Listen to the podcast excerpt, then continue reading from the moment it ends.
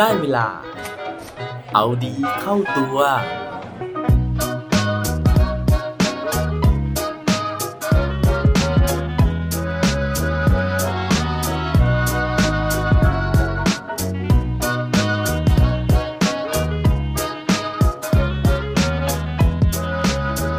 ดสายพันธุ์ไหน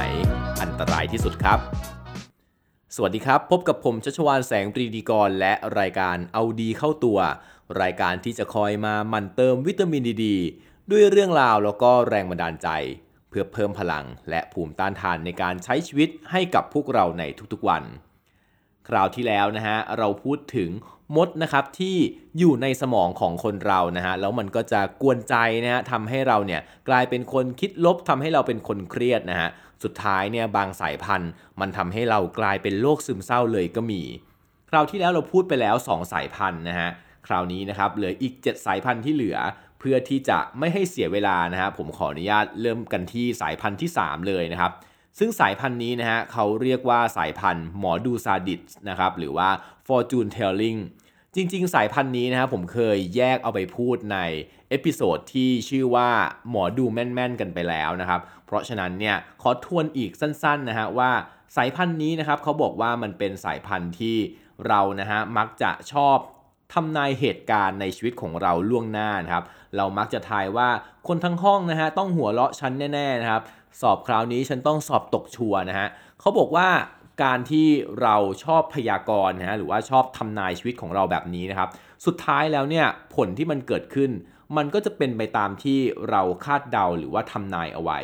เพราะว่าเวลาที่เราคาดเดาถึงผลที่มันเป็นเรื่องลบๆแบบนี้ครับ มันจะทำให้เราเนี่ยไม่อยากที่จะเปลี่ยนแปลง หรือว่าไม่อยากที่จะลุกขึ้นมาทำอะไร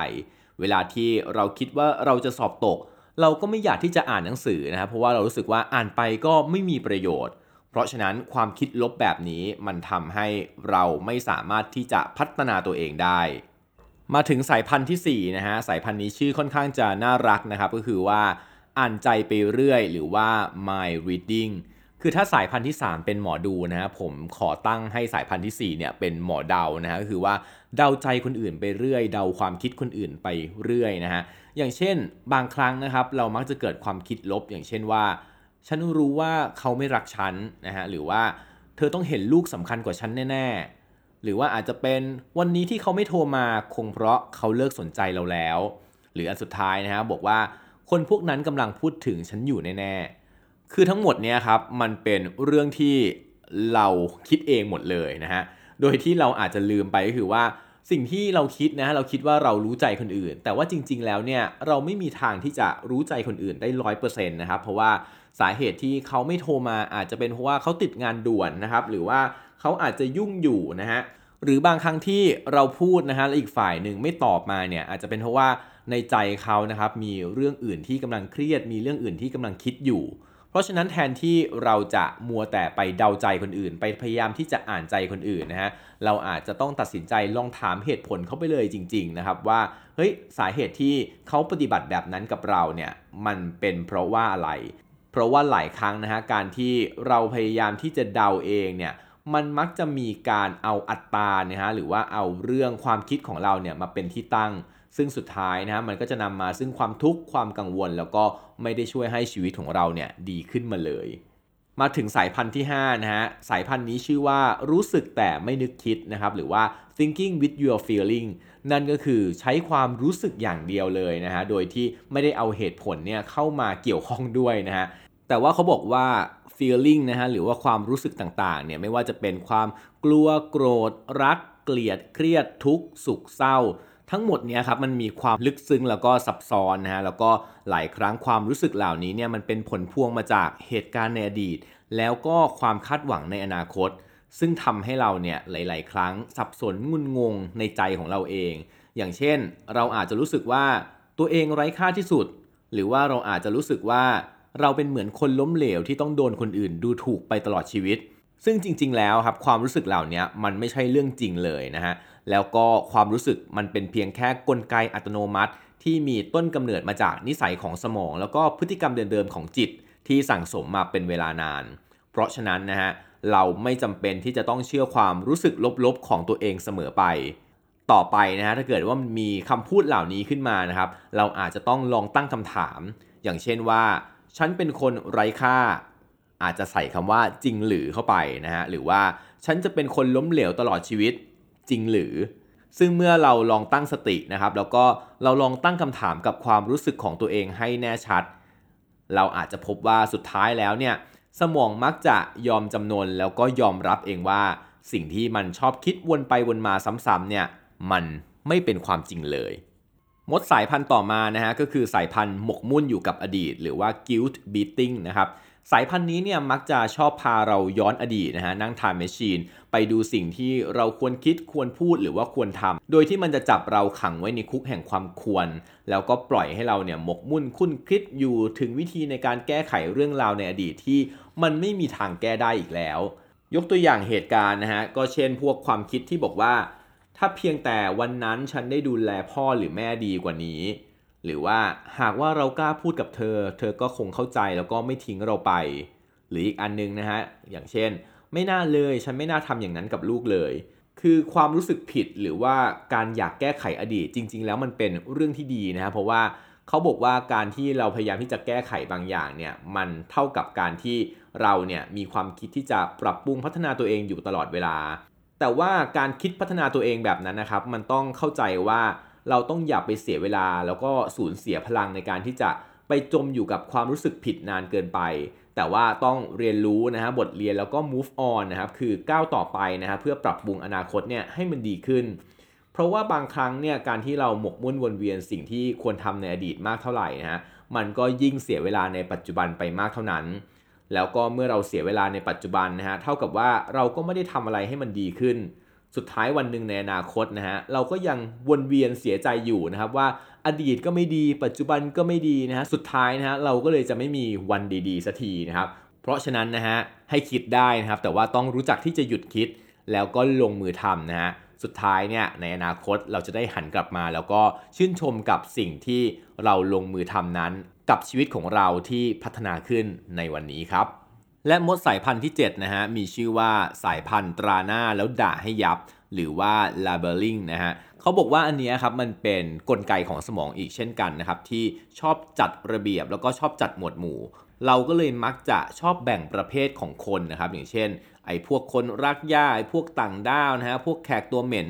สิ่งต่างๆ เหล่านี้ครับเขาบอกว่ามันจะทำให้เราเนี่ย มีอคตินะฮะกับคนนั้นๆ เพราะว่าเมื่อเราแบ่งหมวดหมู่ให้กับคนเหล่านี้แล้วเนี่ยเรามักจะเชื่อว่าคนทั้งหมวดหมู่นั้นนะครับเป็นคนประเภทเดียวกัน มีนิสัยเหมือนกัน มีลักษณะเหมือนกัน ซึ่งการจัดหมวดหมู่แล้วก็เหมารวมแบบนี้นะครับแม้ว่ามันจะทำให้โลกของเรามันดูเข้าใจง่ายขึ้นนะฮะแต่ว่าจริง ๆ แล้วมันเป็นการมองโลกแบบผิดความเป็นจริง แล้วก็สุดท้ายเนี่ยมันทำให้สังคมของเราเนี่ยเกิดความขัดแย้งขึ้นมาอย่างที่เราประสบนะครับในอดีตเรื่องของการแบ่งสีเสื้อเป็นต้น มดสายพันธุ์ที่ 8 นะฮะ ชื่อว่าสายพันธุ์เพราะฉันขันตะวันจึงขึ้น หรือว่า personalization อันนี้ครับมันมาจากนิทานเรื่องเล่าเรื่องหนึ่งนะฮะที่พูดถึงไก่ตัวหนึ่งที่มันสำคัญตัวผิดนะครับ คิดว่าทุกเช้าเนี่ยมันจะต้องตื่นขึ้นมาขัน ไม่อย่างนั้นนะฮะพระอาทิตย์จะไม่ขึ้น ซึ่งเรื่องราวนี้นะฮะมันก็มีบางคนเนี่ยที่เราสำคัญตัวเราผิดไปเหมือนกันนะครับ เช่นเราอาจจะคิดว่าถ้าหากเขาขาดเราไปนะฮะเขาคงจะต้องขาดใจแน่นอน หรือบางครั้งนะฮะอาจจะเป็นการคิดลบว่าที่ลูกของเราต้องประสบอุบัติเหตุเนี่ยก็เพราะเราไม่ได้เป็นคนขับรถไปส่งเขาในวันนั้น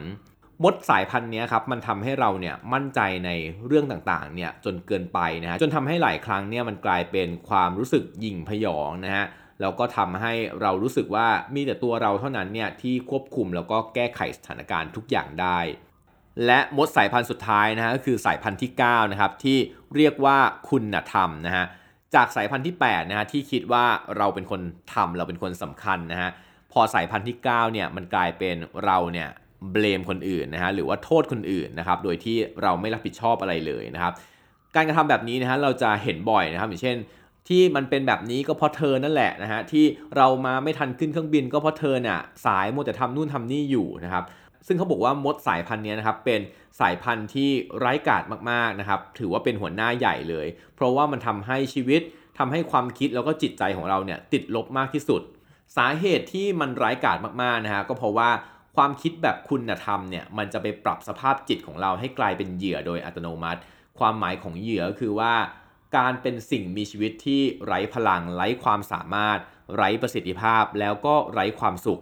เขาบอกว่าให้จำเอาไว้เลยนะฮะว่าคนที่เป็นเหยื่อเนี่ยจะไม่มีวันประสบความสำเร็จนะฮะไม่ว่าในทางโลกหรือว่าทางไหนก็ตามนะฮะเพราะว่าคนที่เป็นเหยื่อจะเอาแต่โทษคนอื่น หรือว่าสิ่งอื่น แล้วก็ไม่หาทางปรับปรุงพัฒนาหรือว่าเปลี่ยนแปลงตัวเอง ให้ไปในแนวทางที่ดีขึ้นได้ โดยที่นักจิตวิทยานะฮะพบว่าปัจจัยอันดับหนึ่งที่ทำให้ก่อให้เกิดโรคซึมเศร้านะครับแล้วก็เป็นสาเหตุอันดับหนึ่งของการฆ่าตัวตายทั่วโลกก็คือ การที่เรามีทัศนคติว่า ฉันเป็นเหยื่อแล้วฉันก็แก้ไขอะไรไม่ได้ทั้งนั้น ซึ่งสิ่งเหล่านี้นะฮะจะเกิดขึ้นก็ต่อเมื่อคนคนนั้นเนี่ยเริ่มโทษสิ่งต่างๆ รอบตัว แล้วมองว่าโลกทั้งใบกำลังหันหลังให้ และนั่นก็เป็นมดทั้ง 9 สายพันธุ์นะฮะซึ่งตอนนี้เราได้รู้จักทั้ง 9 สายพันธุ์แล้วนะฮะขั้นตอนต่อไปนะฮะคือว่าต้องพยายามที่จะ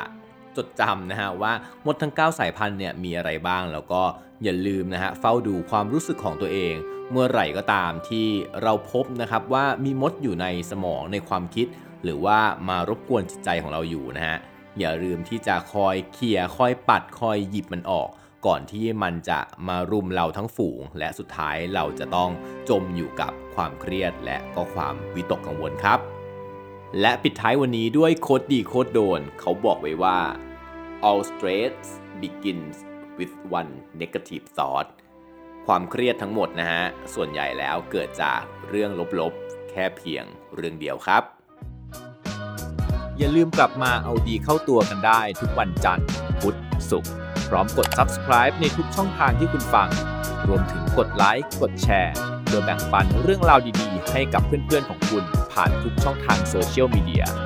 สุดท้ายนี้ขอให้วันนี้เป็นวันดีๆของพวกเราทุกคน สวัสดีครับ